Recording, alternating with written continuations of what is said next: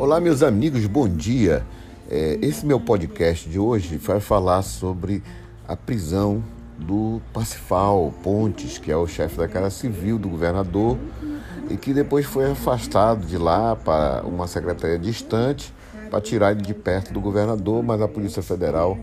o prendeu esses, é, nessa operação S O S, que foi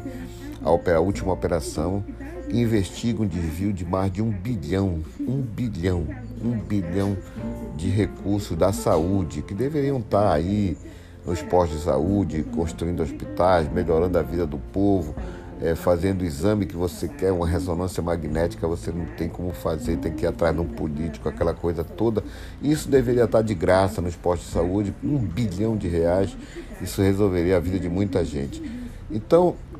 o governo do estado emitiu uma nota, uma nota que é malandra, sem vergonha, onde o governo diz que tem total interesse em resolver os problemas, mas se ele tivesse total interesse em esclarecimento, ele mesmo ia lá no S T F, entregava os documentos e não precisava encher o nosso saco com essa nota dele no meio da programação diária das televisões, com um custo ainda pago por nós mesmos.